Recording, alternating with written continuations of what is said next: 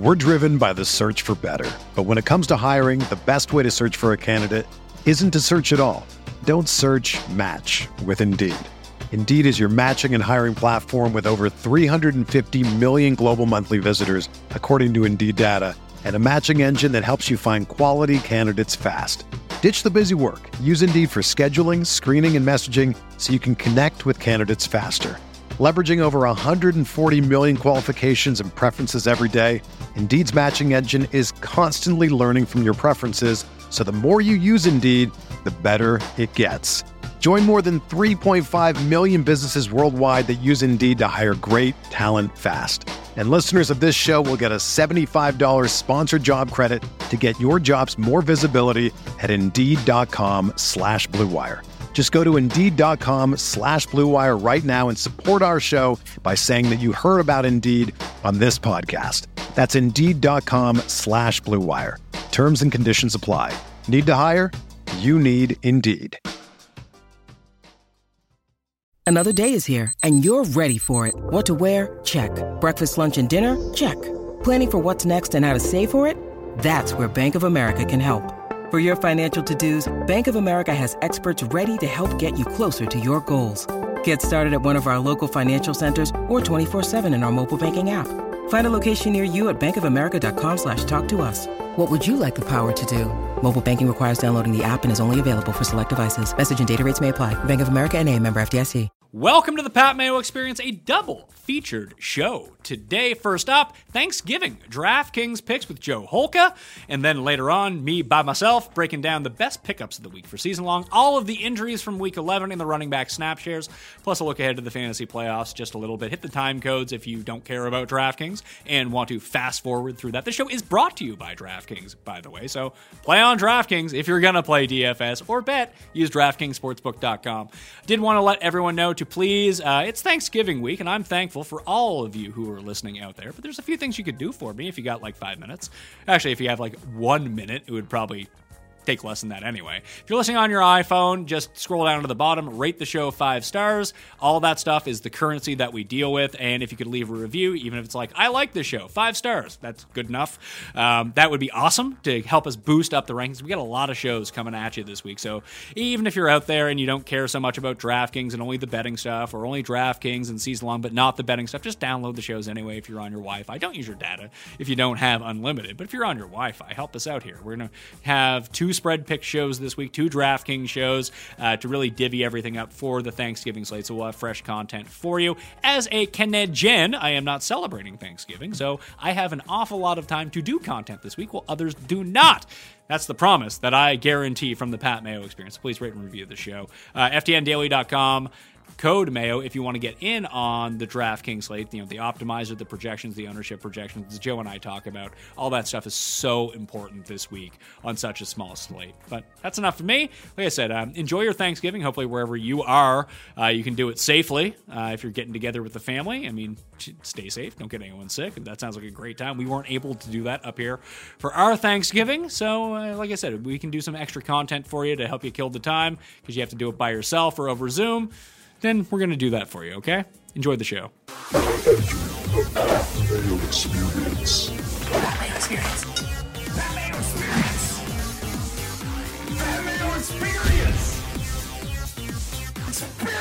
Welcome to the Pat Mayo Experience, presented by DraftKings. Week 12, Thanksgiving. DraftKings picks my single favorite slate of the entire year. There's a millionaire maker up on DraftKings in the lobby right now. The listeners league link for this week is still for the Sunday main slate only. So you can find that in the description of this video and podcast. If it has been given to me by the time this comes out. There's always a chance that it's not. Then I'll put to be added. And once I get it, I will add it in. So check back for that. Refresh your app to get yourself going. Remember to smash the like button for the video. And in the comment section of the video, please tell me who your sleeper play, your cheap play is for the DraftKings Thanksgiving Day slate. We will have a full main slate DraftKings show later in the week.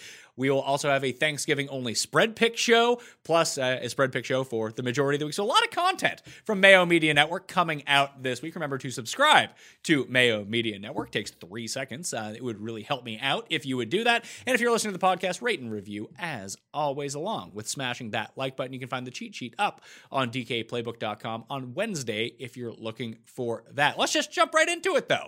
We have, oh no, actually, let's not jump right into it because I do have a giveaway for people. I have 20 tickets to give away for the Thursday Thanksgiving DraftKings $20 contest. You can find those and the giveaway coming out sometime, let's say noon on Tuesday at the PME on Twitter. So you have to be following me on Twitter, obviously. Uh, and then around noon, Eastern Time on Tuesday. I will have the giveaway details up there so you can enter that if you see if you can get a free ticket into I'm ineligible. I just give all 20 to myself. I'm not allowed to do that apparently. So, got to give it to you people out there. You good people could get yourselves a shot for a free entry into the Thursday Thanksgiving Millionaire Maker. Let's bring him in from linemovement.com and the Joe Holka show. It's Joe Holka. What's going on, man? You're the co founder and chief content officer over at Line Movement. You've been doing an incredible job as an upstart so far. So we haven't talked in ages. I want to congratulate you on that. It's very impressive. I appreciate it, man. Yeah, it feels like a while since we we've done this. It's a, a very official title, uh, so I hope that I, have definitely uh, been able to provide enough value to to deserve it. But I think things, things have been going uh, really well so far. Uh, we've got a lot going on at Line Movement. Obviously, a ton of MMA stuff, NHL stuff, and then during the football season, obviously football is king, right? So I got my own streams going on throughout the week on Mondays and Wednesdays at 3 p.m. The Sunday morning show uh, is a little bit earlier at 9 a.m. Uh, but we have a bunch of stuff. Usually there's a line movement show directly after my stream. So it works out really well, man. It's been exciting to work with a public company. It's been exciting to work with blitzbet.eu.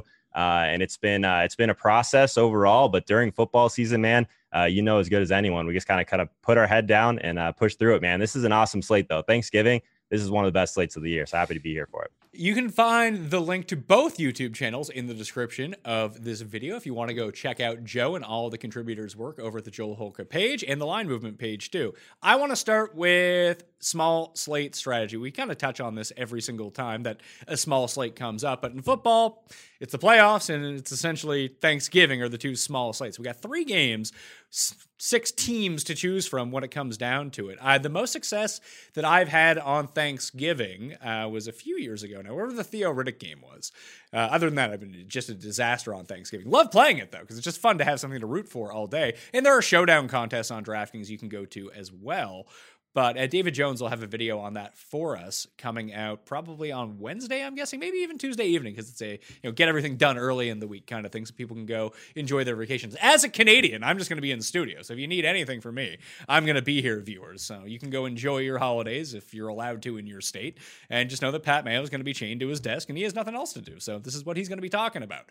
But six teams on this slate. I think stacking the early game, if it makes sense, is the move. That's where you want to take your chance on sleepers, your low own guys, hope to hit big. And then with the salary left over, you can pivot onto chalk the rest of the way through, where it doesn't really work that way going down the slate. Where if you play the chalky guys early on, or you have chalky guys later on, you're already way behind the eight ball. That chalk's going to do you no good once by the time the Baltimore and Pittsburgh game hits. Yeah, this is the type of slate, and especially basically, you could look like you said, playoff weeks, Thanksgiving weeks. You have to think of these slates as if this is game number one, game number two, and game number three, because that's all that matters. We have a little bit more time to do late swaps during the, this type of slate overall, which is really helpful, obviously. So I think that you kind of said it. There's a couple different ways you can do it. Play a little bit of chalk early, and if that hits, you can continue to play what you think are some of the best plays. But also, I think the best way to do it is just to kind of take some chances early on. If flops, you can just get a little bit weird the rest of the way and you can still make up ground. But if you end up hitting on some of those sleepers early, that's what really sets you apart the rest of the way typically. And one of my biggest hits ever was on a playoff week. So we talk about the the Minneapolis Miracle. I'm from or I'm not from Minneapolis, but I live in Minneapolis now. So that Stefon Diggs catch was just absolutely huge for me uh, on that slate. But the biggest thing that I always think about was that it wasn't a team that I originally had. I ended up stacking up the Pittsburgh offense against the elite at the time Jacksonville defense at like sub 10% ownership because I missed on a couple of my sleepers along the way. So I had like a really couple cheap wide receiver plays, I think, in the first game of that playoff slate maybe one of them I think did okay, the other one completely flopped. So I ended up just moving that team completely to the lowest owned game stack uh, and then had Diggs basically left on game number four. So I like to think about it as uh, which game is which in the order, not necessarily which one is going to be the most popular, I guess, at times. Uh, what's it like winning all that money and being live at the game where it happens? Yeah, I should put the video up on Twitter again because it was probably one of the crazier things that's ever happened to me. Stefon Diggs literally runs in the end zone that I was sitting in, basically. So uh, the live sweats normally don't work out. Uh, I guess if you've ever been to a live event, you just go a little bit heavier on the showdown, whatever it is. This is like one of the few times where I've uh, I've had a huge hit. Was there for it. Like the the atmosphere in that building. Obviously, we haven't had fans in so long. It feels like years ago at this time that we even had uh, I live right across the street from the stadium. So normally there's like a lot of tailgating and stuff going on. Yesterday, I was talking to my girlfriend about it. Like there's a game happening across the street. Still just looks like a ghost town out there, which is crazy. But uh, yeah, that touchdown uh, was one of the cooler things that I've ever been a part of. Definitely in DFS for sure. So once again, it's I really try to hammer this home when we think about the order of the slates. The reason to do that is because we jump into this week and even ownership projections for the week. And you can find all ownership projections, player projections, use the optimizer, all at ftndaily.com. If you really want to take this slate seriously, play multiple lineups, really get the research in. The cornerback shadow index is in there as well. Use code Mayo, get yourself a discount. It's already highly discounted because we're into week 12 of the season. You can't be charged a full price for this shit. So with you know less than half the season left, you get that plus the playoffs. If you've never thought about doing it, I do highly recommend FTNDaily.com. There's a lot of free tools up there as well. You can find those in the description of the video and podcast too if you just want to test it out. Maybe those are good enough for you. You want to take it more seriously. Like I said, use code Mayo. Get an extra discount on top of the discount at FTNDaily.com. But just the information of what happens in each game can really, like you said, point you to the proper late swaps and everything like that. I know some people be like, well, just give me the best players. Like that's that's fine. And if you're playing in a hundred person contest or you're playing a double up or a head to head, that makes perfect sense. I mean, even in a head to head, you could probably figure it figure out going in late swap too if you're way behind in some sort of circumstance. But then you at least know what you need to do in the later games if you actually want to catch up and have a chance to win. Like I don't think that people value that information enough.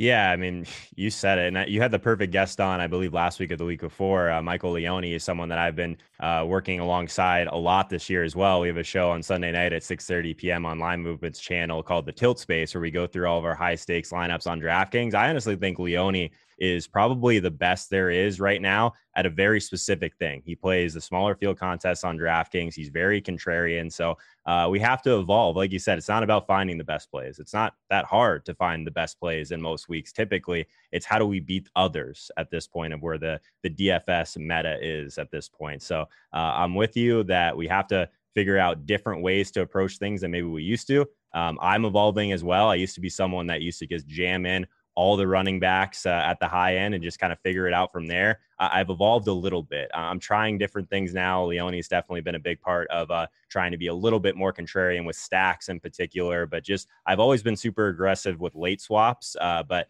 getting a little bit further away from the optimal wasn't uh, wasn't easy for me in the beginning for sure.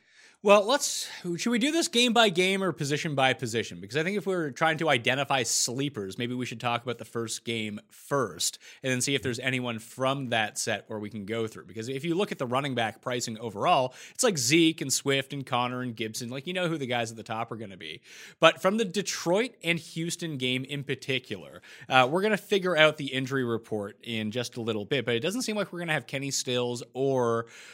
David Johnson's definitely going to be out, and Randall Cobb appears like he's going to be out. Does that mean someone like Keke Coutee ends up on the list at $3,400 just knowing that he's going to be on the field from the Houston side of the ball. Probably don't want to play Duke Johnson. And then we think about like cheap receivers. Like Coutee at 3,400 is a really good spot. And there's other guys from different games we can do. Marvin Hall, if we're missing, uh, we need to see the Detroit injury report, but you'll have Golladay and Amendola who may or may not play. They both missed week 12. This is a short turnaround. So then you have Marvin Hall at $3,900. Um, if DeAndre Swift doesn't play, you'll have both Adrian Peterson and on Johnson Who could potentially be like lower owned guys in this game. I have a feeling that Coutee will be the one that people will not want to go to. They might try to parse out who the tight ends to play on Houston are, but I think that was a very game plan specific thing against the Patriots last week to really get Jordan Akins and Darren Fells involved. That I think Coutee might be the one that you need to do at the bottom end here from this game. Yeah, this game overall is an interesting first game to, I guess, uh, attack because neither one of these defensive lines really pressure a ton anyway. So I think both these quarterbacks are going to have a decent amount of time. But in theory, you'd want to attack both of these teams on the ground, which doesn't really fit seamlessly for Houston or Detroit on the offensive side of the ball. So that's kind of interesting. Houston, eighth fastest neutral pace. Uh, Detroit kind of middle of the pack in that regard. In terms of some of the cheaper guys, I agree with you that maybe the Akins kind of six target blow up last week was maybe a little bit more game independent there, but it's a spot where I don't mind going back to Duke Johnson. And Duke Johnson is not someone Duke that jo- I've really oh, uh, come on, man. Duke, Duke Johnson that? reeks. He's bad. He's not good, but he is getting volume, and this is probably one of the better uh, spots he's been in. I guess over the last two games, only 13.5 touches. People are really upset, but he did touch the ball 20 times in Week Nine. He's 5,700. I don't know if there's going to be some elite running backs on this slate overall, I, I, think I might change my tune a little bit if we get Swift in this game. Uh, Swift is someone that thankfully I was on early this year and caught the blow up spot overall. But the Texans um, are 32nd in DVOA against the run. The Lions uh, are very bad against the run as well. No team has faced a higher opponent rush play rate than the Lions this year. So I am the furthest thing from a Duke Johnson person. I'm not really like a, a proponent of him in the passing game because I don't think Watson really checks it down enough. Um, but I do think the price point might be right if he ends up touching the ball around 15 uh, times. Uh, I, I, think that the cheaper, like wide receivers in this game, Marvin Hall at 3,900 is at least interesting. Um, he's the one uh, still uh, 0.24 market share of air yards over the last four games is reasonable for a guy at 3,900 for sure. We'll see if we have a condensed target share just because of their injuries in general. Um, the other side, I feel like Randall Cobb just buries me every single time I play. Every time I play a Watson stack, it ends up being these weird touchdowns that are scored. Like Brandin Cooks and Will Fuller, 6,400, 5,300. These guys are probably still way underpriced. I would expect Cooks to be really popular. 0.65 weighted opportunity. Only Terry McLaurin on this slate has a higher market share of air yards there. So um, I, am interested in the passing game. The, the it doesn't really fit seamlessly together. I think the play here, Pat, might be just to play Watson naked, just because this is a spot. Again, we saw last week him get on track a little bit. But we can see that these defenses that play a lot of man coverage, we talk about this a lot for running quarterbacks. No team in the league plays more man coverage than the Patriots. Watson scores on the ground, has a decent game on the ground. I think that if we're just going to look at this spot, who plays uh, more man coverage than any team besides the Patriots?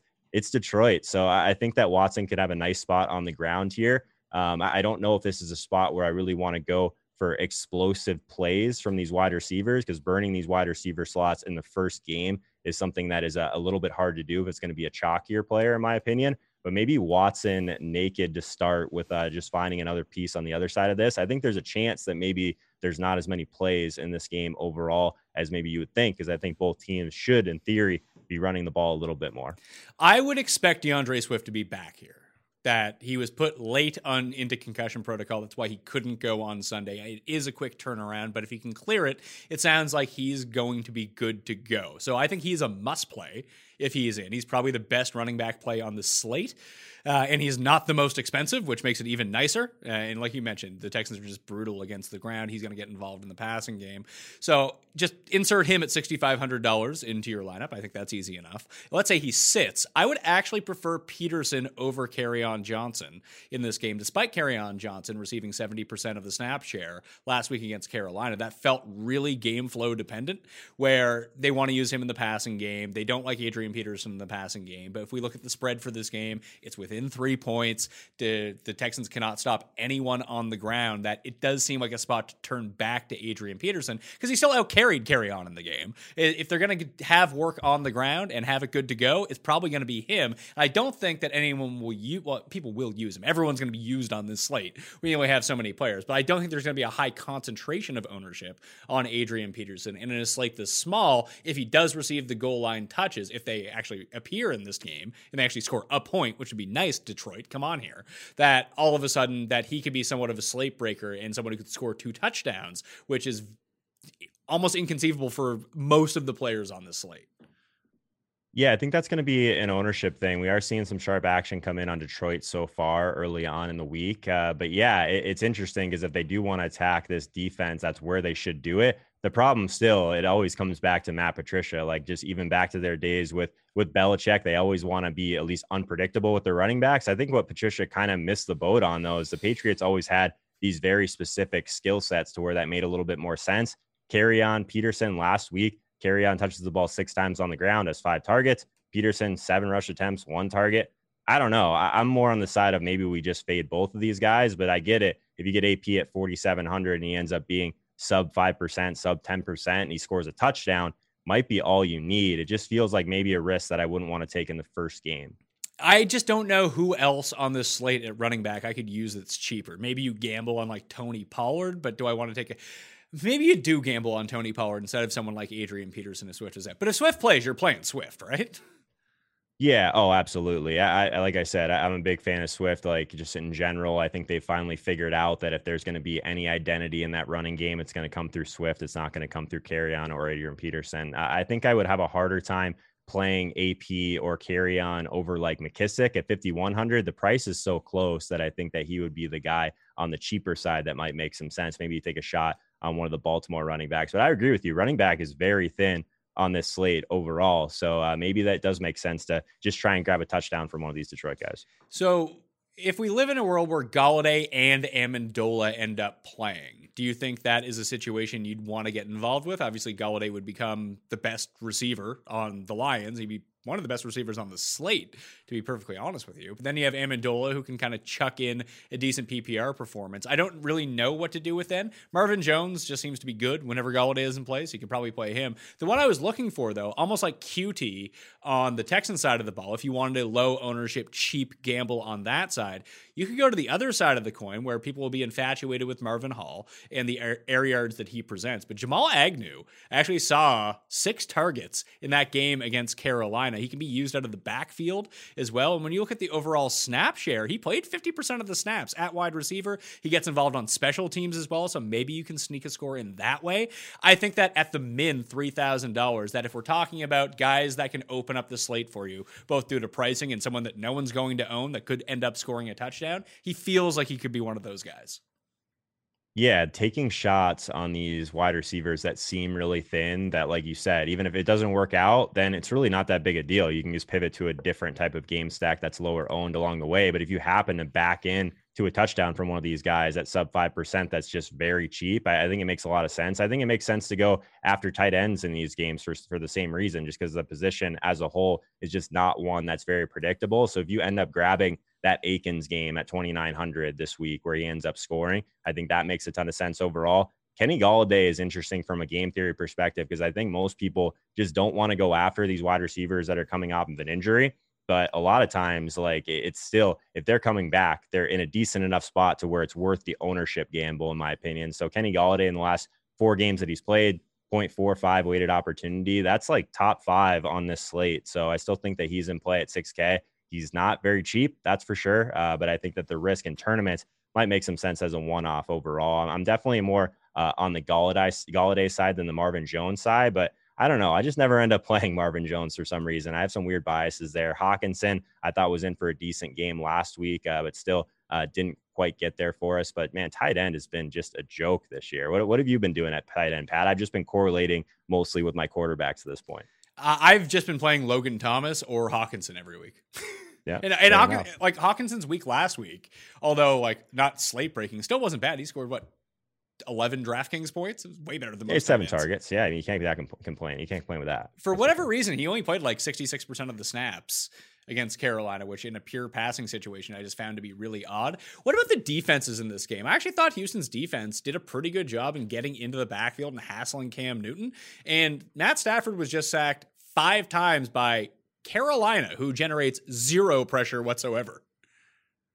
My concern would be that I don't think the pass volume might be there from this game, and I don't think there's like a big disadvantage D line versus O line on either side. But what what's the price on Detroit overall? I'm looking at it right now, 2,200. Yeah. So if you're gonna literally that that slate that I was talking about with the Stefon Diggs catch, I think I had like the $2,100 defense with like Tennessee. It was like it was the first game and basically, I think they took a zero even. And if you're playing smaller field tournaments, it always comes back to field size of your tournament, in my opinion, like what types of roster construction, what types of chances you should be taking. So, yeah, if you're playing something smaller, just jamming in one of these cheaper defenses, you never know. Maybe you back into a touchdown from Detroit, or maybe you back into something on the Houston side of the ball with uh, with Matt Stafford slinging it back there with a hurt hand.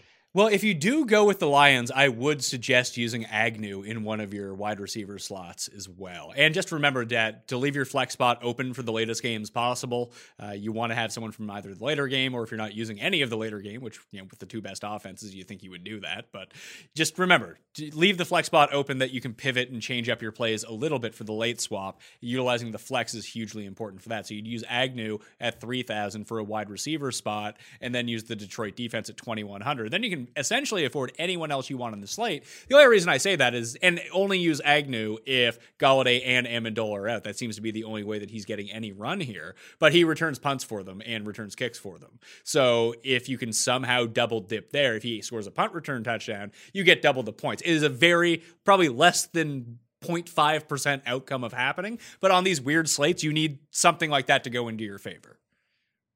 Yeah, he's probably going to be a guy that's uh, like not popular at all in showdown either. And like you need these like weird guys that maybe are just going to be out there for like 25 to 40% of the snaps that just get there on just like their price alone. Cause you need to open up the slate for some of these studs that we'll get to in some of these other games. But this first game, you got to really approach it one of two ways. I think you just have to take some shots on some of these guys that are going to be super low owned. If it doesn't work out, doesn't matter. If it does, you're way ahead and you can just kind of build from there optimally.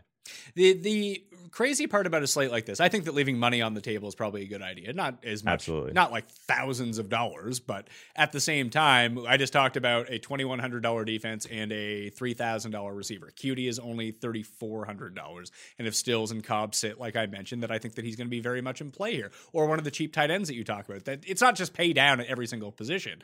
I just think that paying down in the first game makes a whole lot of sense because you can actually then late swap onto anyone you want uh, at that point too if things do work out into your favor if you have to swap on to like the chalky running whether it's zeke whether it's connor whether it's playing lamar at quarterback you can do that. So who would you think that even from the expensive end are the must plays from this game? Like is deshaun the must play quarterback I love Deshaun. I, I, think that he's the one that I'd be going after. I think Brandin Cooks is way too cheap. So those are the guys that if you did want to be on the passing game from either side, that that I would probably lean towards. I, I think that if you did kind of want to just give yourself a little bit more flexibility, then yeah, maybe you just play Watson and you're betting on him just being the highest uh, scoring quarterback on this slate, which could definitely happen. We have literally two games where both of these teams in them are just under 500. There's not some uh, slate breakers. Maybe it might be a lower scoring type of slate overall, which is obviously really beneficial for a quarterback that's going to give you the rushing equity that Watson does.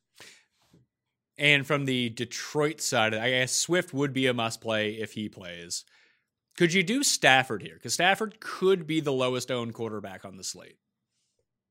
I think Stafford's reasonable, especially in this spot where he's just not going to see much pressure at all. If this game does end up being a little bit more up tempo, so like the way that like they get away from running on both sides of the ball is if there ends up being uh, some fast scores on the other side. So one thing that I talked about with Derrick Henry last week with uh, certain stacks is that it makes a lot of sense for these guys that can score quickly. So Will Fuller, those type of plays, it really helps on the other side of the ball as well because if they're scoring quickly in Houston, the pace is just going to be faster overall, which obviously benefits Stafford. So I think that if I was going to be playing Stafford, I would be betting on this game being high tempo overall. I don't know if I would just play like a skinny stack with Stafford and one guy. I think I would be stacking him with multiple weapons because he doesn't give us anything on the ground. But also, uh, I think it's pretty necessary to have something coming back, someone like a Will Fuller that would just make this game speed up in general.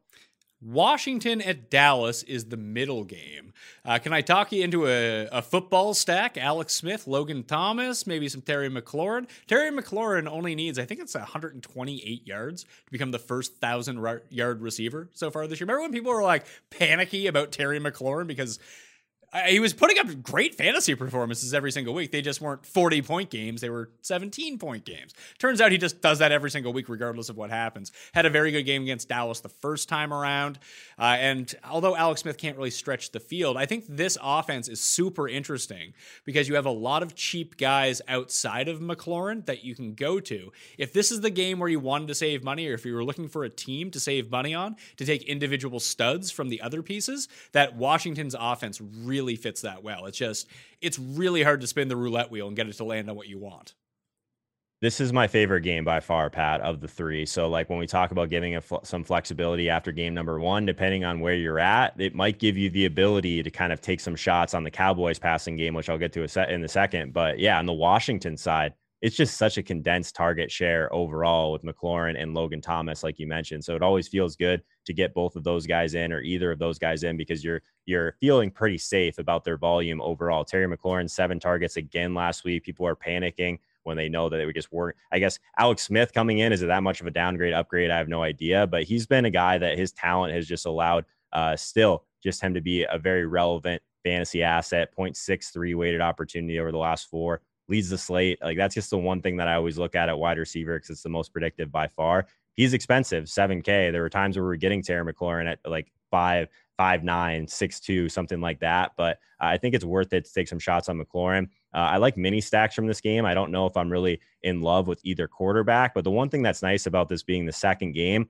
is the Cowboys passing game has been so spread out. No player over 20% target share in the Dalton games this year to where if you do have some McLaurin teams or some Logan Thomas teams, you can bring it back and take a shot on a Michael Gallup, take a shot on a CeeDee Lamb. And if you back in to the touchdowns from the Cowboys passing game somehow, you're in a better spot moving forward on the slate. So I, I want to keep some spots open for this game for sure, just to make sure I can kind of cover some bases on the the Cowboys passing game side of things. Uh, one of the things that I think is going to be the the most popular play in this game is going to be the Washington defense against Dallas. Dallas's offensive line probably bottom five, bottom six in the league. Washington D line top five for sure. I think there's going to be some pace overall in this game. There's going to be some pass attempts. So uh, love the Washington defense in this spot. Some sharp action coming in on Dallas so far, which is interesting. 74% of the money, obviously, early in the week. Uh, so I think that this is one that I'm super excited about. Dallas plays the second fastest neutral pace this year. Zeke, like quietly, 23,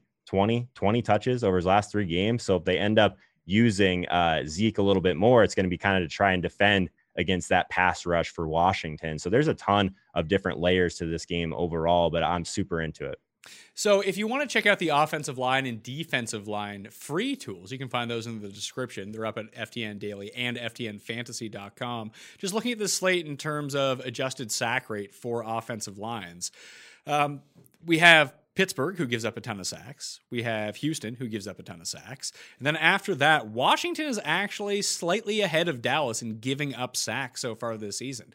I don't think that the Dallas defense is going to be overly popular. So I think that they could be, well, they're not good by any means. You're hoping to luck into something here. And the best way to do that to separate yourself in one of these giant fields is going to be getting away from the chalk defense. Like I objectively, Pittsburgh, Baltimore, and Washington are the three defenses you probably should play on this slate, but those are the three defenses that everyone is going to own. Maybe you have to take a shot and hope to get lucky with something else. Uh, the Zeke part of this game, I, I, there are just so many pieces of this game in particular that I don't really know what to do with. Like at the running back position, people are going to lock in Zeke, especially if Swift is out. Is this a good matchup for Zeke? I, it doesn't seem like it. Yeah, I don't really pay attention a ton to matchup uh, at running back. I care more about the touches. He's 6,800. He's touched the ball over 20 times in three straight games. So I think that's good enough for me. I, am with you that Dallas's uh, defense is interesting because on a slate like this, obviously only three games, getting that defense at low ownership that ends up breaking the slate, that's how you get to the top of tournaments, right? So fading the Washington defense definitely makes sense because I think they're going to be the chalk. I'm just, I'm a little bit normally, I guess, I'm more interested in finding these like these games. I know exactly where the ball is going to go, but this is one that it being the second game, I love that because we've already gotten some information from game number one game number two, it allows us to take some shots of some of these pieces that we're not exactly sure, but still have a ton of upside overall. We know that the game environment should be very strong. So I think that the order of these games is super intriguing. Uh, we could even, we haven't even talked about Gibson yet. Gibson's one that's been touching the ball a ton as well, 17 touches in back to back games. He's 6K. So if we don't get Swift, like you said, I think Gibson's going to be super popular as well. Logan Thomas still too cheap. Like it's just so condensed over there and it's spread out on the Dallas side. So it just makes for a really interesting stacking position because you know if you're ahead or you're behind after game one, you just play the lowest owned uh, Cowboys guy. If you feel like you're behind, maybe you take a shot on one of the ones that's a little bit more higher owned if you feel like you had a good game one.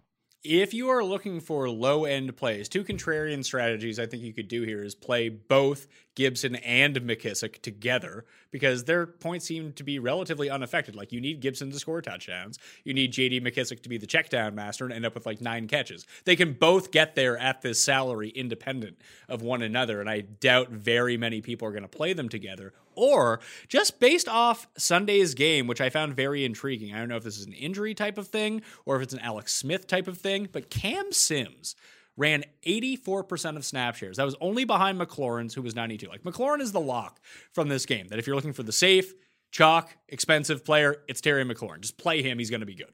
But after that, Cam Sims is $3,300. It was Steve Sims who caught the touchdown.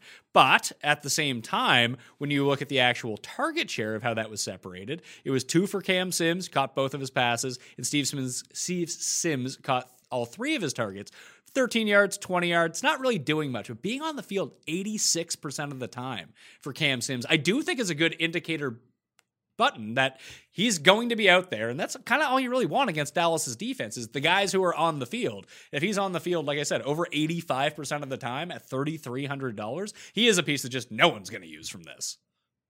I like it. Uh, he's got a 0.19 market share air yards over the last four. So at least, yeah, if he's getting targeted, hopefully it's deeper targets. This is what we want from some of these, I guess, thinner plays down there. So I'm into that. I agree with you that McKissic and Gibson together is super interesting. If you just look at the correlation between Terry McLaurin, McKissic, and uh, Gibson in general, all three of them are uh, above a 0.3 correlation. So it's not like it's a direct negative one. I think it's because this offense as a whole is just so condensed overall. So I'm into that. I think that just capturing the pass catching upside and also probably the touchdown upside from Gibson on this slate in particular with not much running back equity overall makes a ton of sense. Anything more on this game? If you had to rank the Dallas receivers, uh, just regard like throw out price, just one, two, three, it would be what Cooper, Lamb, and then like is this the one where you can use like Cedric Wilson, or was that only a Dak Prescott type of thing? I think that might have been a Dak Prescott thing. I think anytime we see a pass rush in this type of situation for Washington on the other side, I'm just going to skew towards the guys that I think are going to have the lower A dot. So I like CeeDee Lamb the best, followed by Amari Cooper, followed by Gallup. But I would imagine that ownership is probably going to be pretty similar. So maybe Gallup ends up being a play that you move to if you're behind and you just hope you luck into a deep shot. Um, but I think that CeeDee Lamb, that guy, like I, have been lucky to be on him uh, a decent amount this year he is just a straight baller. These, I guess, these rookie wide receivers in general, but uh, I think CeeDee Lamb uh, still underpriced in this spot relative his opportunity. Uh, another one too that if you did want to use Dallas's defense, correlating that with CeeDee Lamb, who returns punts for them, almost got away from one in the Minnesota game. That I think that's one where you could try to. It's not like Lamb doesn't do anything outside of his punt returning. Kind of like like with Agnew, where he's getting a bit more involvement, you can try to double dip that way. Lamb makes more sense, but you have to play him with the shittier defense, which isn't great at the same time. What about Dalton Schultz here? It's probably the best matchup on the site. I know you don't care about matchups, but if you want to attack the Washington defense, their corners are good, their front seven is good, but they are susceptible on the inside up the seams. And they're easy passes for Andy Dalton to complete. He looks for Dalton Schultz in the red zone. He's still running an incredible amount of snaps in this offense and it doesn't feel like people will want. He's in this weird like wedge pricing where, well, I could just pay down for Logan Thomas. He's three hundred dollars cheaper, or why wouldn't I just pay up for one of the good guys? He feels like an in between player at this price point. He's too expensive where you don't feel like you're saving money with him, but he's actually not expensive in the slightest. He's only thirty eight hundred bucks. I think you said it. He's the pivot off of Logan Thomas, I think, pretty clearly because the, the targets were there last week. He's still not seeing the volume that Logan Thomas is, but six targets for Dalton Schultz, uh, decent matchup, 19% target share. Normally, you want to target these tight ends with a high team total overall, but if there's like a, a spot in the defense where you might see a little bit more volume, I, I could be in on that. You can basically talk me into about six tight ends on this slate because there's six games. I, I just, it, I don't think it really matters a ton. So if, if you think that Logan Thomas is going to be like 35% in your contest and you feel like you're behind, yeah, just play Dalton Schultz. No brainer. Yeah, once again, ftndaily.com. You'll be able to find the ownership projections on Wednesday and updated again on Thursday morning. Code Mayo to get yourself that discount along with all of the other tools like the projections. Maybe you just want to optimize of what's going on this week and make one pivot off of it. Maybe that's the best way to do it. I've had the most success this year, Joe, of doing that, where just optimizing a lineup and being like, all right, that's a chalky piece, that's a chalky piece. I'll just go to the logical pivot that's not a part of the stack. And all of a sudden, I'm like printing cash. And then the next week, I'm like, I'm smarter than the computer. I'll figure this out myself, donate it all back. That's that's my move. It, it's sharp, man. I just think in general, we just think we know so much more than we actually do. And if we're just looking at like we need that top five percent, top one percent outcome from a lot of these like wide receivers and tight ends in particular to truly get there in a GPP, the projection, like the median projection, just doesn't really tell us the story of like what is the best chance for us to pass people. So I'm trying to get a little bit more aggressive. As long as you're building correlated type of lineups that make sense from a leverage perspective. Having high owned pieces are totally fine, but you just have to be thoughtful about, especially in a slate like this, where you're at. Game one, game two, like we get information the entire way through. Uh, in between uh, your second and third uh, servings of stuffing, uh, just make sure you're checking your lineups, doing some late swapping because you have so much more information as the day goes on. Final game, the late game, the hammer game on this slate is Baltimore at Pittsburgh. Last time around, 28 24, so an ample amount of points scored in that game. Ben threw for two TDs, Lamar threw for two TDs and two picks. Gus Edwards scored a touchdown on the ground. It was a really weird game. Uh, Lamar actually carried the ball 16 times in that game for 65 yards. You talked about playing naked Deshaun Watson in the opener. Obviously, naked Lamar is always an option uh, when he can get away and rush a big one, but I find that the, it, it's weird that we got these six teams on this slate. Obviously, we knew we were getting Dallas, we knew we were getting Detroit, but these offenses are so spread out. There's very like besides Terry McLaurin in the Washington passing game and Z and Zeke in the Dallas rushing game, and I guess James Conner in the Pittsburgh rushing game, there's no concentration in terms of market share and game to game consistency anywhere on this site. Like we have Dez Bryant catching passes for Baltimore now. That's not great. It's just another reason, Pat, to like avoid the chalk on slates like this because there's good chalk and bad chalk, obviously, but there's still going to be volatility in these ownership projections too. So, like, yeah, if, if we don't feel great especially about like we just talked about how spread out Dallas is and how there's just a mess of some of these backfields overall that you're going to have to adapt as we go. Uh, this being the last game is super interesting. Pittsburgh at 90% of the money so far in terms of betting. Uh, so that's kind of interesting. Uh, the public seems to be completely out on Baltimore. I don't know, Pat. I'm, literally at a spot now where I feel like I've just been going back to the well with Lamar Jackson, with Marquise Brown, and it just hasn't really uh, benefited us like most of this year. It feels like at some point they turn it around, but they really haven't. I was starting to think that uh, it was a spot where Lamar was starting to play better. He's got like a, a 70% completion rate two weeks in a row. And then he drops a 56% completion rate on us last week. Marquise Brown drops a goose egg on us on three targets. So it's a frustrating offense, man. How have you been approaching uh, the Baltimore situation this year? I've definitely invested way too much. Uh, as I mentioned on my waiver wire show earlier on Monday, I actually don't own a single fantasy player on Baltimore this year, nice. which has really served me well because I've just been making the wrong decisions every single week. I tend to go to Mark Andrews. Like I earlier on in the DraftKings season, I was playing the triple Lamar, Hollywood Brown, and Mark Andrews, but I think I quit that around like week four. I was like, this just doesn't work. Like this, it, this is not last year. Eventually, you need to move on from that. I am getting a breaking news report, Joe. Maybe you can look this up in real time as well that apparently Baltimore might be experiencing a COVID outbreak here. Oh God. So what would that, they do to this game? Would they just move it off the slate completely? I don't know. and it's not like there's so much money wrapped up in this game. Mm-hmm. Interesting. I don't yeah, know. I guess while, while you're, while you're looking at that, I'll, I'll, I'll rant a little bit more about this game because I, I, think that it, it is kind of an interesting one. We talked about Marquise Brown. Well, well, there's uh, all, but there's also Juju as well, who may or may not play if this game still now goes on a Thursday. He slipped on a penalty flag and hurt his toe, and now Mike Tomlin is not committing to him playing. And I don't know if that helps out. Like but actually, you know what? I'll throw Diontae Johnson into the mix as well as someone who's just going to eat as like one of the lock players on this slate. Whenever he finishes the game, the guy is awesome.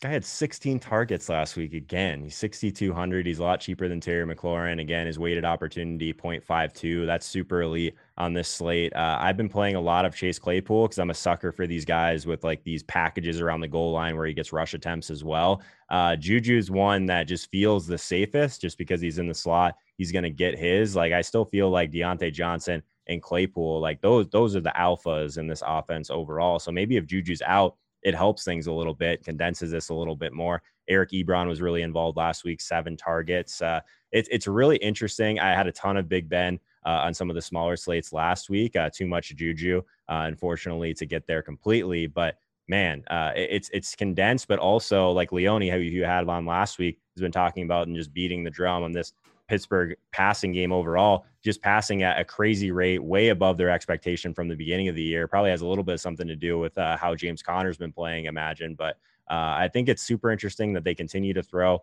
10 and 0. They're not going to get stopped doing what's made them successful. So, um, yeah, maybe if this game, I guess, if it does end up happening, the Pittsburgh passing game, if people are just going to be avoiding it because of this Baltimore defense, that's a super interesting, I guess, late night like mini hammer. I don't know if this is like the late night hammer. It doesn't feel that way, does it? I think that people will gravitate, especially if you say that 90% of the money so far has come in on the Steelers. That I think that people are more bullish on the Steelers than maybe you think. That Could especially be. especially if Juju sits, that it leaves a really interesting stack opportunity with Claypool, with Diontae, with Ben, or even sub in Eric Ebron into that. And if Juju sits, I have to imagine James Washington at three thousand dollars becomes a very popular play. Yeah, Washington three targets last week. He's still seeing the deeper targets though, and he's three K. Uh, so I can imagine, yeah, maybe he ends up being a popular type of punt on this slate in particular. Um, I have kind of a, a, little bit of a hard time uh, with some of the Baltimore stuff in this one. Obviously, the Pittsburgh defense super elite, the D line number one in the league. Baltimore has a below average offensive line, which is probably why Lamar was running so much last time anyway, because they just didn't have time for some of these routes to develop down the field. So, one of the things that I think is somewhat interesting, though, if he does get a little bit more protection or just has more time that he can buy for himself, the Steelers have really struggled against the pass on like the back end of their secondary. So, like, there could be a decent amount of opportunities for the Ravens to connect on some of these deeper passes throughout the course of the game. So I'll say it. Marquise Brown, 4,700, 12.6 A dot over the last four games, just dropped a goose egg. No one wants to play him. I'm probably going to be going back to that well because I think if they get loose for a deep one, that could be the guy that breaks the slate. It makes too much sense. And then it, feels like one of those things where we say that no one wants to play Hollywood Brown because mm no one does want to play Hollywood Brown. But then everyone's like, well, no one's playing Hollywood Brown. He can break this slate. Then everyone uses Hollywood Brown. He scores zero points. I've been there with them. Trust me. I was trying to agonize last week over if I wanted to have the Lamar double stack with Andrews and with uh, Marquise Brown. Unfortunately, I did end up on some Marquise Brown on my Lamar teams. Uh, Andrews was just a slam dunk play last week. He was leading the slate in targets per route run, weighted opportunity, basically everything at a position that's just pretty gross overall. So, where do you think that Andrews ownership is going to come in on this slate? He is a little bit more expensive. Obviously, he is 5200. I think that we've run through so many cheap options that you can take pick your poison on that if you're going to do the chalk in the later games, that Andrews appear because no one in the backfield is really trustworthy. J.K. Dobbins, despite playing 64% of the snaps last week, is not trustworthy. So then you have someone like Mark Andrews, who I mean, and we'll see if this game still goes, but let's just presume it does for the moment. We'll do an update uh, later on in the week if this game doesn't end up happening but I would expect him to be the highest owned tight end by a pretty substantial margin. Yeah, that could be. Um, I, am in on that. I think that he'll be as popular just because he got there for people last week. Uh, like you said, the running game uh, on both sides of the ball honestly isn't super intriguing. Uh, one last thing that I did kind of like uh, in favor of the Pittsburgh passing game, Baltimore dead last in red zone touchdown rate allowed. So maybe it's like an Eric Ebron situation, even where he could get in the end zone multiple times at the tight end position. If the Steelers can reach the end zone, I think they've got a decent chance to turn some of those plays into touchdowns. I, I, think we do we have some concerns overall with pace in this game as well. Baltimore really likes to slow things down. Uh, the second uh, slowest neutral pace this year. I think that would be, I guess, what could really make this game go sideways if people think they're going to see fireworks. These divisional unders always seem to be really, uh, I guess, profitable in general. So maybe this game ends up being uh, a little bit gross, and you wish you had a little bit more of game number two. Well, I think that you have to think about the best way for this to unfold for the pace to get up. How does the pace get up? It's if Pittsburgh gets up early and then Baltimore has to play catch up. And then you can do Lamar with either Hollywood, Andrews, and Snead, I guess would be the other guy that you could potentially mix in. And then you probably want to bring it back with James Conner. Yeah, I mean, tell, let your lineup tell a story, as they say. So yeah, I'm on board with that. I think you got to think about uh, what happens if uh, if that exact scenario, like if they get up big quickly. We talked about this with Houston and uh, New England last week a lot, to where like if if New England scores very quickly early on, and they just need Houston to start slinging it on the other side to really speed things up a little bit, pretty similar scenario in this one, I think, uh, and I think that makes a ton of sense overall. And I know that James Conner hasn't been productive fantasy wise in a while, but he actually looked really good last week. It's just they didn't they took him out of the game because they were up by so much they didn't need him anymore. He got hurt in that Dallas game for a bit, banged up his knee, left for a bit, came back in. That was game was just disaster overall for Pittsburgh, and he was bad in the Cincinnati game. But again, they got up by so much that they didn't need to rely on them. If you think that this game is going to be close, or you know he ends up with 20 touches on the ground like he did last time against Baltimore, if he can get back his goal line touches, he another one to Benny Snell. That would be the biggest issue. But he was involved in the receiving game. He had 16 touches last week and he had 99 yards. It's pretty good even though it was against Jacksonville. Last time out against Baltimore, 15 carries for 47, one catch on three targets. If you can up that a little bit and get the goal line work back, I, am just trying to talk myself into one of these running backs who I know is going to have high usage, but everyone will use Zeke over using Conner. Yeah, I think that's the point. Maybe he ends up being a pivot for some teams that are behind. I like the the uncertainty at the goal line. Like, is is he even playable? Like, if he ends up being like twenty five percent, I don't no. know if he is. Like, Snell is just taking touchdowns, like you said. Also, like I said, Claypool just has these red zone packages. They try and get hit the ball in his hands on the ground. So I just think that Conner's too expensive. He's sixty two hundred. He's he's someone that yeah, maybe he gets in the end zone finally, and at lower ownership, you're super happy. But if he's one of the guys that gains some steam as the week goes on, I'll probably be off him. So here's what happened with the COVID situation. The Baltimore Ravens released a statement that just says Late last night, we were informed that multiple members of the Baltimore Ravens organization tested positive for COVID 19, and those individuals immediately began to self quarantine. We have started the process of contact tracing, and during this time, the Under Armour Performance Center will be closed, with all team activities conducted virtually. We will continue to work closely and follow the guidance from the NFL team doctors and medical staff. Uh, it's being reported off NFL Network right now, and again, this is well, I'll date the show. It's 1:40 p.m. Eastern on Monday afternoon, so a lot of this could change. But as of right now, Thursday's night game between the Ravens and Steelers remains on the schedule, despite Baltimore announcing members have been tested positive and they're doing contact tracing. So, do you think that a lack of practice time could directly impact the Ravens here, or is that something we've seen not really make that big of a deal? Yeah, maybe uh, I was sometimes after a bad game, you just want to kind of get it back out there as quickly as possible. So maybe it hurts Lamar a little bit. Now he's just kind of thinking about it and all that good stuff. Uh, Big Ben, maybe he, he just doesn't care. Like we've seen this guy that he can just relax for a bit, take a few weeks off, come back and be totally fine. Uh, so yeah, I think I'd worry more about the Baltimore side of it than anything. Like if this game, like I guess heaven forbid, is canceled or postponed, would they ever like move a game into the Thanksgiving slate? Is that like something that could even happen? Like like you said, there's just so much money involved with these Thanksgiving weekends that I don't know. Two I, game slate, that's kind of a bummer. I, I, don't think that you could move a game from Sunday on to Thursday just because yeah. if it's not done on Monday, if they don't cancel it on Monday and push it back, then I can't imagine. Like it would just be so unfair to those two teams that you couldn't For do sure. it. So I think they'll go out of their way to do as much as possible to make sure that this game goes on Thursday night. I'm with you. Uh, that would be uh, probably very unfair for those teams. But you've seen like some of the the movement get like I guess overall like if it's a 4 p.m. game, they're moved up to the the night game, that sort of thing. Uh, moving it uh, forward a couple days, probably something that uh, the Players Association would not be too pumped about. I, I, would even think like eh, just beyond the economics involved with it and the potential injury and practice time, because most of the teams that are playing on Sunday aren't even practicing on Monday because they're not trying to practice for a Thursday game. Although Baltimore also can only virtually practice now, so it's not that big of a deal. I'm just thinking about like travel, like the traveling secretaries booking places in those cities where you would probably have to do that so far in advance because of COVID regulations. Uh, even in Pennsylvania, uh, and I guess it wouldn't be in Pennsylvania at this point unless somehow the Seahawks game got moved up. But regardless of where the state is, you'd have to pick the proper place that had the proper accommodations, uh, put people back into the facility to work during the game, get the TV travel over to a brand new stadium from a different place. I think logistically, it just doesn't make a whole lot of sense to be able to move up a game. That it's just not going to happen. They're going to force this game. To, even if Lamar is one of the people that has to sit out, they're going to make this game go. Yeah, uh, weird times, man. Uh, who knows what's what's gonna happen? Let's just hope we get our three games on Thanksgiving. It's like the one thing I, I look forward to. Like uh, we talk about just the grind in general. It's like you get to Thanksgiving, you get this amazing slate, you get to enjoy three straight football games on one day, hang out, play some DFS, get some bets in, all that stuff, and then it's downhill from there the rest of the way. It would be a huge bummer if there's only two games.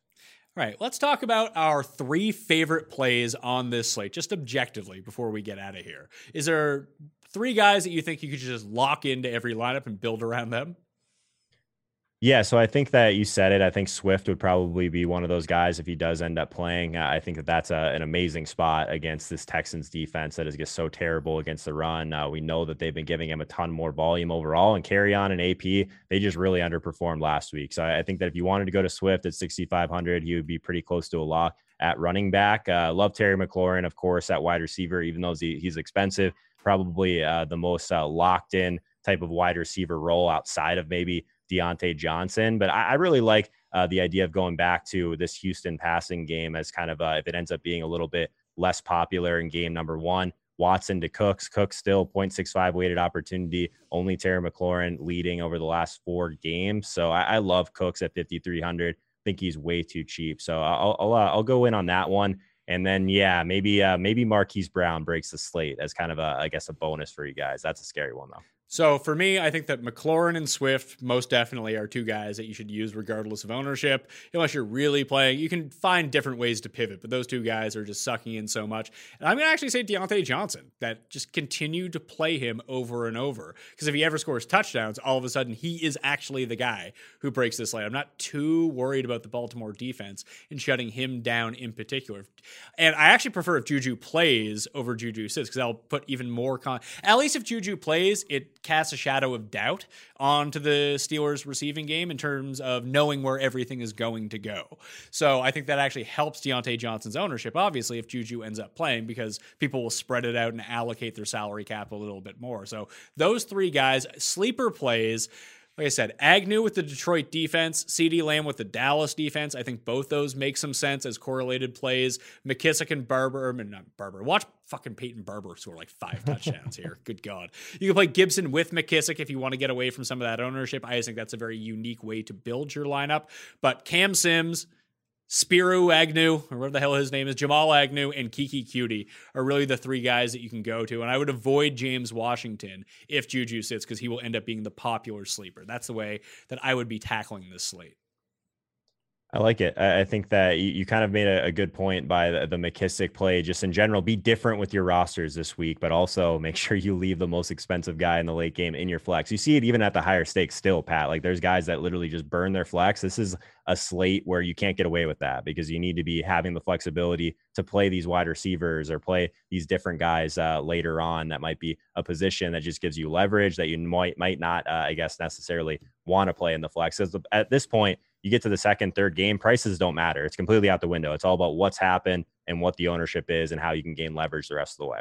All right, that will do it on the Pat Mayo experience.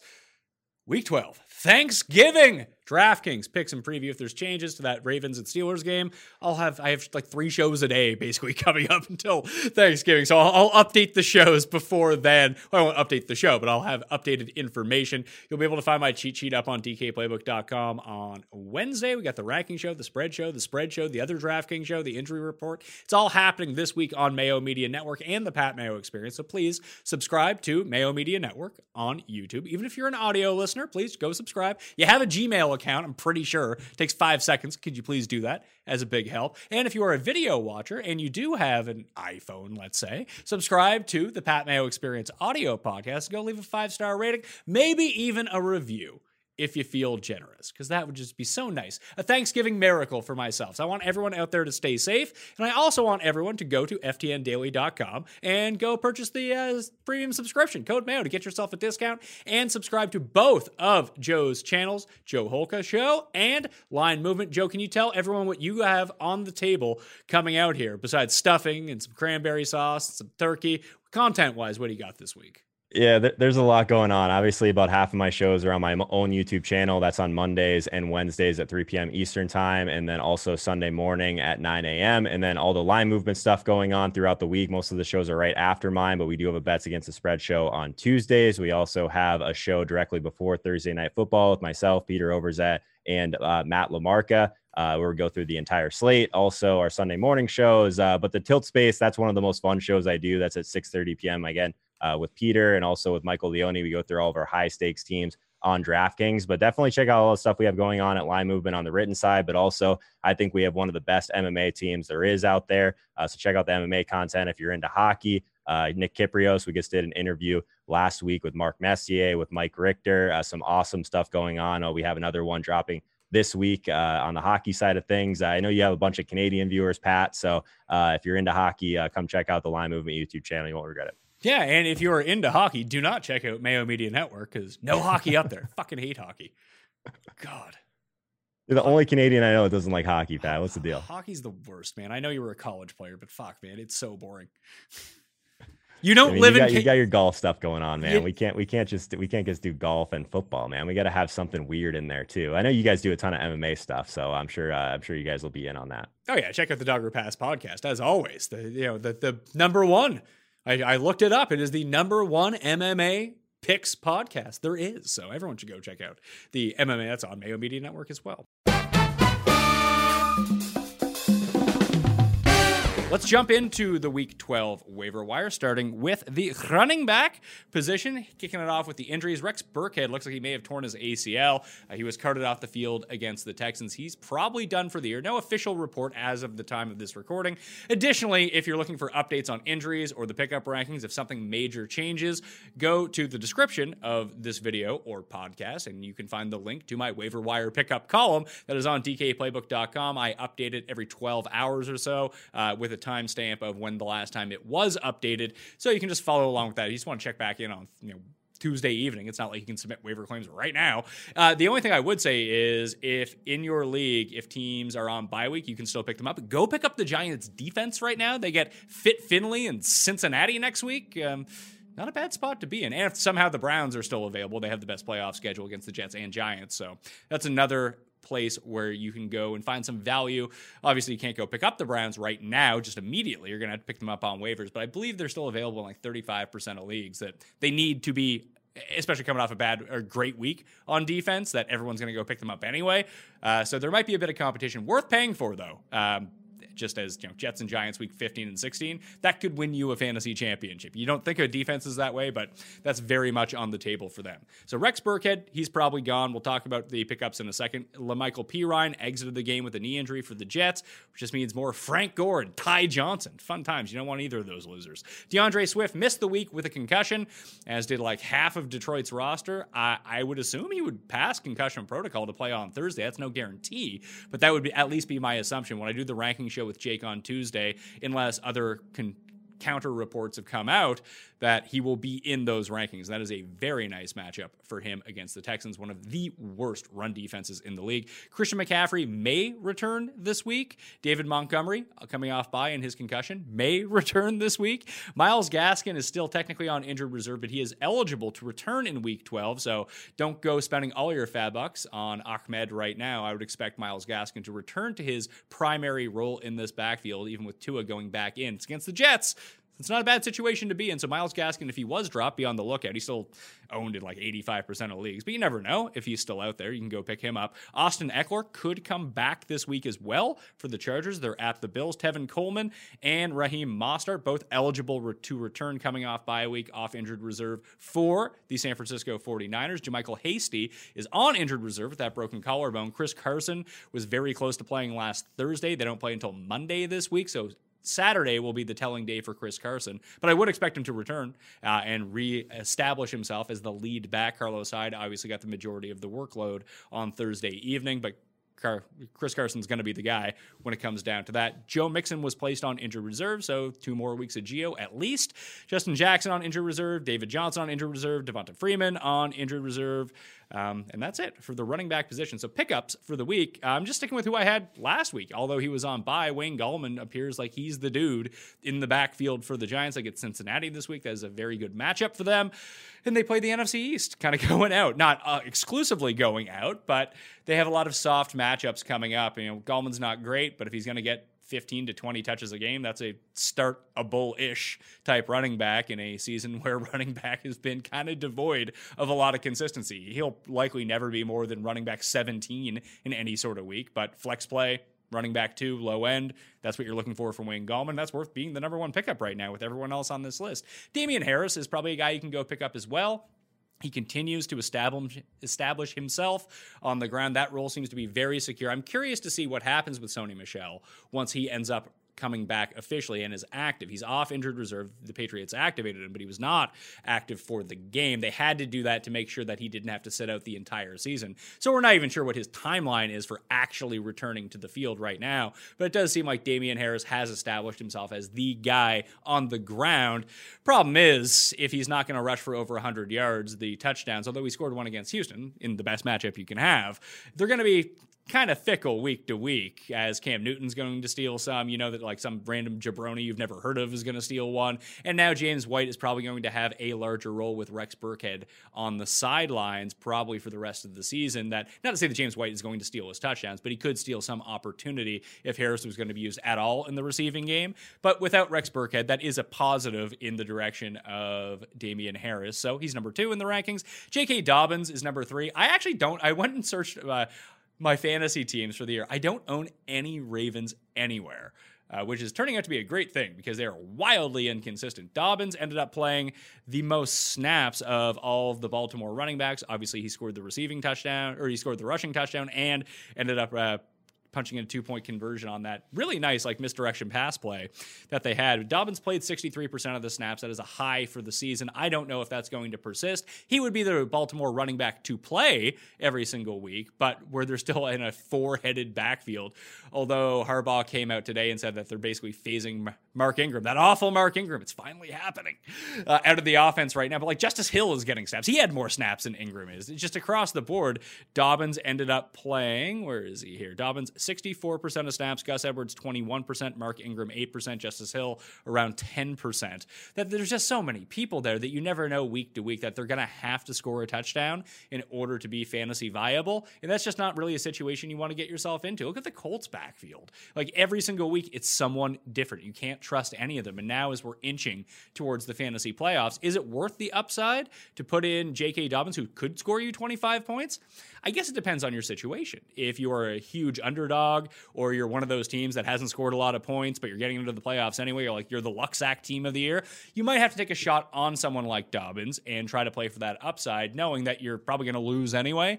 That, you know, live it YOLO life that you have to play for the biggest ceiling games possible if you have a chance to beat one of the better teams that you're going up against in the fantasy playoffs. But if you're like an established team, just you, you don't want anything to do with some, a lot of these mixed backfields where again each week it could be someone completely different. Number four, Jamaal Williams, who played almost as many snaps as Aaron Jones once again. James White at number five. Zach Moss coming off the bye week at number six. Phillip Lindsay I mean, how many times can Melvin Gordon? Melvin Gordon actually looked pretty good against Miami, and he scored the two touchdowns. Should have had a third, but fumbled on the one yard line. He has crippling fumb- uh, fumbling issues, just like me, fumbling my words. Not even half as bad as the fumbling issues on the field that Melvin Gordon has right now. Lindsay actually looked quite spry in that game, too. So, again, this is only a situation where if Melvin Gordon gets hurt, you would actually play Phillip Lindsay. But again, it's the same time here where you don't need a running back I guess you can pick up like a handcuff running back who could have a larger role moving forward. You don't need a wide receiver six anymore. You just don't. Uh, Malcolm Brown, Carlos Hyde, Cam Akers, Salvon Ahmed, Matt Breida, and Adrian Peterson are the full extent of the rankings for running back immediate pickups. For handcuff rankings, I have Jamaal Williams at number one, Latavius Murray at number two, Alexander Mattison, Tony Pollard, Devontae Booker, Boston Scott, Carlos Hyde, Salvon Ahmed, and D'Onta Foreman. Round out the top nine right now. If you're just looking for people to go pick up to stash on your bench in case an injury happens during the fantasy playoffs, these are all guys that I think that you could pretty comfortably use. Maybe not Foreman because uh, McNichols continues to outsnap him, but just the, the role that he had been used in the past three weeks leads me to believe that McNichols' role would probably remain relatively unchanged, maybe a little bit of an expansion. But Foreman would be the one to come in to take the quote unquote Derrick Henry role moving forward. And we've seen with Ahmed that if Gaskin isn't there, he's going to be the guy. So that's good information to have moving forward. And if Gaskin comes back, expect him to be dropped in a lot of formats that you can go pick him up for free, stash him on the back end of your bench if you're just looking to load up on these guys. Like, again, bench spots this time of year are so important. The buys are over. You don't need to hang on to those periphery pieces that you're just never going to use objectively, that you're better off having one of these guys on your team in case the worst happens to the guys sitting in front of them and you can actually plug those guys into your roster because they're top 10 plays or top 15 plays, usable fantasy pieces. You're trying to maximize the upside of your roster. That's why carrying two defenses, three defenses, four handcuffs, whatever it might, whatever you have room for on your bench is the best way to attack your fantasy roster going into the fantasy playoffs. Snap shares overall for the week at running back. Dalvin Cook led the way in terms of percentage.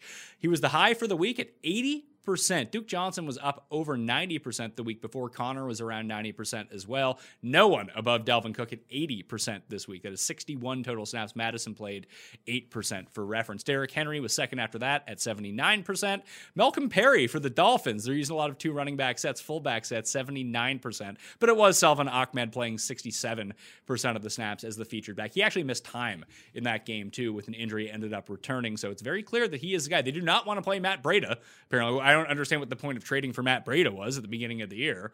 Turns out they don't like him. Maybe he's not very good. Maybe Ahmed's great. I don't know. But Gaskin's going to be the guy when he comes back. So Gaskin is the one that you want, and it could be as soon as this week. Duke Johnson led the way with the Texans, 77% of snaps. Turns out he's just not good as a lead running back. David Johnson will get that job back the moment he is eligible to return from injured reserve. Not that he's good either, but he's like a the 20th best running back in fantasy when it all comes down to it. Josh Jacobs, 74%. Devontae Booker, 26% with no Jalen Richard around. Again, Booker continues to have a role every single week in this offense. If something was to happen to Josh Jacobs, Booker would be a very valuable fantasy asset, especially if Richard has continued to be sidelined, that he might be able to pick up like two, three catches per game consistently, where we don't see that with Jacobs. Some weeks it's four, some weeks it's none, most weeks it's one or two, maybe. Just being on the field that much that Booker could actually be a very useful fantasy asset. I never thought I'd say that again. And he was the pass catching back in Denver for years when he was the guy. Uh, that was his only role. So now that they're using him on the ground a little bit, we know that he does have pass catching prowess. It does lead to some upside. Mike Davis around 73%, expected to stay above 70% as long as Christian McCaffrey is out with that shoulder injury. McCaffrey could end up returning this week, though. James Robinson, over a thousand combined total yards in 10 games. It's a really impressive rookie season. Even almost got to 100 yards against Pittsburgh. Like he's a must start every single week. Maybe not on DraftKings because he does lack that proper upside, but for your season long team, he's a top 10 running back. He just is. The consistency that he brings, playing over 70% of the snaps once again, it's kind of crazy. Uh, On Johnson played 70% of snaps to Adrian Peterson's 30% against the Panthers. I think that was a game flow issue. I mean, the Lions obviously didn't score any points, which is just alarming if you're a Lions fan they were missing a ton of guys, but it's not like the Panthers defense is very good. But where they got down early, they put on the guy who is a better pass protector, a best, better pass catcher. If the Lions were to, let's say, jump up in game, let's say Swift doesn't play this week and it's Peterson and Kerryon once again, the lean is going to be towards Kerryon because they're going to look at the split 70 to 30. Oh, obviously, it's Kerryon, But you can run so well on the ground with Adrian Peterson and against the Texans. I would actually swing back to Adrian Peterson in that regard. Now, if, if Swift plays, Swift is very clearly the only one you would even want to consider here. Uh, but as long as you think that the Lions can keep this close against the Texans at home, and the spread is within a field goal, so it should be a relatively competitive game if Vegas knows what they're doing here. They don't always know, but most of the time they're pretty dead on with this stuff. That I could see Peterson getting his way to around 15 carries on the ground, which could be very valuable against the Texans in that matchup. Other other ones to pay attention to, uh, even though Kalen Ballage got like hurt early in the game, ended up coming back in and playing 66% of the snaps. Troymaine Pope played more than Joshua Kelley. For the love of God, Austin Ekeler, please just be healthy and come back. That would be such a huge boon for the fantasy playoffs for anyone who held on to him or bought low on him over the past few weeks. Like it's very clear that he's not coming back until he's 100% healthy after being out this long. That the moment he is back, get him into your lives. I don't care who the opponent is going to be. With the way that Herbert checks down to his running backs, unlike Tyrod, which we saw in week one, uh, he has the potential to be a top five fantasy running back the rest of the season in that offense. So watch out for Austin Ekeler. Gio played just over 50%. Samaje Perine played just under 40. You're going to have to downgrade Gio just because Joe Burrow is out for the season. You don't want much to do with Fit Finley in this regard. Uh, although he does love targeting Tee Higgins uh, after coming into the game, four, I believe, his 10 passes went in Tee Higgins' direction. They weren't overly catchable, but it's nice that he's looking for him. That's a bonus. Other ones, Miles Sanders played 61%. That offense is just broken at the moment. McKissic and Antonio Gibson just playing a lot of two running back sets, both played over 50% of the snaps. Frank Gore played 56%. Ty Johnson played 24% to Perine's 20 after he left the game. Other than that, it's uh, pretty clear across the board. Gurley was a concerning one that if Atlanta does get down in games, Brian Hill played 41% of the snaps to Todd Gurley's 39%. So in negative game scripts, which if Julio Jones misses time, you're going to see a lot of because their offense sucks whenever Julio Jones isn't on the field that Brian Hill um, is going to likely see at least probably a split and do some damage in the passing game over Todd Gurley. So I'd be very concerned if I was relying on Todd Gurley. You got to skate by for weeks with him just putting in a, a greasy touchdown, saving his week every single time. When that doesn't happen, he's fucking useless. So uh, watch out for that. Uh, Kamara, 51% of the snaps. Latavius Murray, 47%. I can see that going forward. Uh, you actually have to downgrade. Uh, downgrade Kamara a little bit just because Taysom doesn't check down to running backs all that often. He's going to call his own number near the goal line and he's going to steal like five to 10 carries per game by himself, that it would make him not really in contention to be the number one fantasy running back in any sort of week. It's not like you're sitting Alvin Kamara, but like instead of being number one or two with like a lock every single week, he'd be like four, five, or six, where he came into the season as, uh, to be perfectly honest with you. Because I'm just trying to think. McCaffrey, if he plays, would be ahead of him. Dalvin Cook, obviously. Maybe it's just those two. Derrick Henry, I would probably start over him if Kamara is not going to get as involved in the passing game uh, as he's been. Yeah, He's going to be like, yeah, four, five, six. Zeke actually showed some life, so maybe he can go back up. Uh, he played 70% of the snaps to Tony Pollard's 30%. But that's enough about them. Let's talk about wide receivers for the week.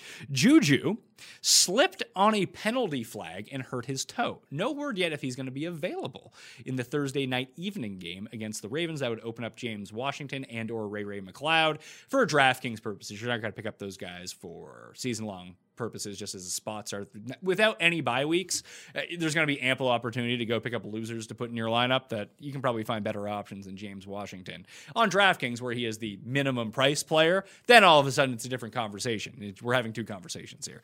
Julio Jones hurt his hamstring, left the game, went to the blue tent, probably had a piss or something. I don't know what goes on in there. And then he came back into the game, actually made a really nice catch for little to no reason because the Falcons weren't coming back, and then re hurt his hamstring. Hamstring injuries have been two to three week absences.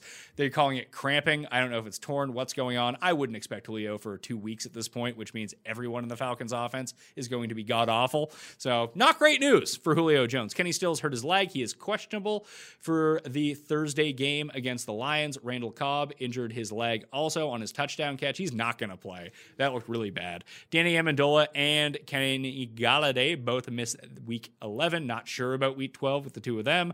John Brown hurt his ankle before the bye week. He should be okay this week. Uh, for Buffalo. So just pay attention to that moving forward. Sammy Watkins missed his fifth straight game. He should be back, but I thought he'd be back in the Sunday night game. Fortunately, good, good looking out on the Chiefs for letting us know that on Saturday. So we didn't have to be like, oh, we're going to play Sammy Watkins or Demarcus Robinson. Because you know, when Sammy Watkins goes out, Demarcus Robinson's actually a pretty decent play, despite the fact that, you know, sometimes he runs wrong routes. But because Hardman had been just activated from the COVID list, he was basically useless in that game. There was a lot of run for Demarcus Robinson. We'll see how that goes moving forward. Hump Daddy Adam Humphries didn't play again. Wouldn't expect him back any anytime soon yet. Preston Williams, Julian Edelman on injured reserve. Deebo Samuel eligible to return, probably will return in week 12, and you'll notice him near the very top of the wide receiver pickup rankings. I have Michael Pittman at number one in the rankings. Just go pick him up. Go pick up Deebo. He's at number two. Darius Slayton was dropped on the bye week. Go pick him up as well well. Corey Davis, yeah. I don't think anyone's ever comfortable starting Corey Davis just because he's Corey Davis, but he's having like the DeVante Parker year from last year. Not quite as good, but if you've just been playing Corey Davis every week, you've been winning weeks. So he's number four in the pickup. I still don't trust the guy at all, but he continues to perform. It's like it's like Nelson Agholor in that regard. He keeps having these good weeks, but every time that you insert him into your lineup, I guarantee you he scores like zero points because that's what these type of guys do. But it's been far more consistent for Corey Davis. Cole Beasley at number five, Cole Pat or Tim Patrick, sorry, Cole Beasley at number five, Tim Patrick at number six, Allen Lazard, Jakobi Meyers, Josh Reynolds, Jalen Reagor. KJ Hamler, Marquez Valdes Scantling, Damiere Byrd, Sammy Watkins, Jakeem Grant, Denzel Mims are the wide receiver pickups. You probably don't need most of these guys. I'd say Pittman, Samuel, Slayton, those three you probably do need to roster. The rest of them for deeper leagues, injuries, whatever may have you, you can use the rest of the pickups for that. But those three I think need to be rostered because you can start those guys on a weekly basis. Tight end injuries. Greg Olsen injured himself in the Thursday night contest. It's his foot, plantar fasciitis. He is going to be out four to six six weeks. That does open up room for either Will Dissly or Jacob Hollister. I would bet it would be Dissly. And just pieces of this passing game are valuable, but until you actually know, there are likely better pickups that you can go make at the tight end position. Jonnu Smith injured his ankle. No word yet on what his week 12 status is going to be. Darnell Daniels for the Cards ended up missing the game, but Maxx Williams was back. And my guy, Tarzan Dan Hudson, not Hudson, Tarzan Dan Arnold. Hey, Arnold caught a touchdown in that game, but he didn't really do much outside of that. So you don't want any Cardinals tight ends. There's no throw to tight ends. Zach Ertz eligible to return this week for the Eagles. Not sure whether or not he will, but he is eligible to, to return, and George Kittle is still on injured reserve. He could come back this season, although it is looking more and more unlikely by the week. So pickups, because Kittle's not back. Jordan Reed, number one as long as he's healthy, the, the, guy puts in fantasy work. And, you know, I guess maybe with Deebo back, maybe his role is lessened a little bit, but still, when you just take a run through the tight ends who were available, it's it's not a great scene. Jordan Reed, Dallas Goedert, Logan Thomas. Only Goedert if Ertz misses another week. Actually, he's been pretty good the past two weeks. Jimmy Graham at number four, Dalton Schultz, Trey Burton, Mike Gesicki, Eric Ebron, and Robert Tonyan. The full pickup list. Quarterback streams for the week. You got Daniel Jones at Cincinnati, Derek Carr at Atlanta, Teddy Bridgewater, who I would expect to return at Minnesota, Alex Smith at Dallas on Thanksgiving Day, Philip Rivers, Tua, who's going to start, and he gets the Jets. It's a get right spot for old Tua and Baker Mayfield at Jacksonville. The full extent of the injuries at quarterback, obviously, Joe Burrow was out for the season with a torn ACL. Kyler Murray dinged up his shoulder, uh, an AC joint. A lot of AC joints this year. Say, apparently, Sam Darnold's the only one who can't play through it, but Kyler Murray expected to play this week, so you can probably get him back in at New England. Nick Foles it looked like he was like done for the season, but apparently he might play this week for the Bears. So it's him and Trubisky who's eligible to return as well. Just pay attention to who ends up getting the start there. Drew Brees on injured reserve, so he's out at least another two weeks. Teddy Bridgewater did not play. PJ Walker looked all right, unless he was in the red zone near the goal line. And then he started throwing it to the other team. Either way, he was he was okay. Teddy B will be better, and he was so close to playing this week that you'd almost have to assume he's going to be back for week 12. Kyle Allen, Sam Darnold. Darnold could be back next week. Allen, I don't know when he's going to be back. No one really cares anyway. Garoppolo and Minshew probably not going to play again. Minshew actually could be back. Uh, Jimmy Garoppolo is not going to be. Like Jimmy Garoppolo could get cut. He could get traded. Uh, it looks like they might be going in a different direction. Make the Super Bowl to cut the next year. Tough go for old Jimmy G. Streaming defenses for the week. I mentioned Cleveland as the pickup for the playoffs. I went through all of the best schedules in last week's waiver wire show. You can rewind to that if you would like. But the Giants are the number one pickup with a bullet. They have a they had a bye week. They're coming out of their bye, so they could be eligible to pick up right now. Looking forward, So if you play in a league where uh, bye week teams do not go on waivers, just go pick up the Giants for free right now if someone else has not already in your league. If not, then you can use them on the waiver wire. New Orleans, Washington, Las Vegas, the Cardinals against the Patriots, Green Bay against Chicago, Seattle on Monday evening, and San Francisco against the LA Rams. Not a great stream, but I listed eight anyway. Those are the eight in order. You can check out the full report in the rankings uh, when those come out on Tuesday. That will do it on the Pat Mayo experience. The Listeners League link will be up a little bit later on. You can check out the Thanksgiving DraftKings show with Joe Holka a little bit later on on Monday evening. I think that's when it'll be out Monday evening, and then you know, the spread pick show Tuesday morning, ranking show Tuesday afternoon, rest of the spread pick show on Wednesday. We got a lot coming out. We might even go live on Thursday morning for any last second questions on Mayo Media Network. So please go subscribe to the channel right now. Smash the like button for the video, and if you do have a question about Week 12 or your team moving forward, leave that in the comment section. I will get back to you. The updated rankings will be in the description of this video and podcast. You can check that out on DK Playbook as well. And if you're looking for player projections for the week or on Monday evening, go to FTN Fantasy or FTNDaily.com. Whether you're a season long player, whether you're a daily player, that's how you can distinguish between the sites. Awesome tools up there right now. You can check out all the free ones. If you want the premium ones, use code MAYO, get yourself a discount. And fun fact, it's already heavily discount because we are into week 12. Happy Thanksgiving, everyone. I will see you later on this week. I'm Pat Mayo. I'll see you next time. Experience! It's happening daily. We're being conned by the institutions we used to trust. The mainstream media is distracting us with meaningless headlines instead of focusing on the harsh realities facing American families. Time is short before something big happens, and that's why so many folks are preparing. They're becoming self reliant by investing in emergency food storage from My Patriot Supply. Go to mypatriotsupply.com and secure four week emergency food kits for each member of your family. Each kit contains tasty breakfasts, lunches, and dinners, averaging over 2,000 calories per day. Save $50 on each four week food kit you purchase. Plus, get free shipping on Ready Hour four week emergency food kits. You're not ready if it's not Ready Hour foods. At My Patriot Supply, you can also get solar power generators, water filtration units, heirloom seeds, and survival gear. Order by 3 p.m., and your unmarked boxes ship the same day. Shop MyPatriotSupply.com today.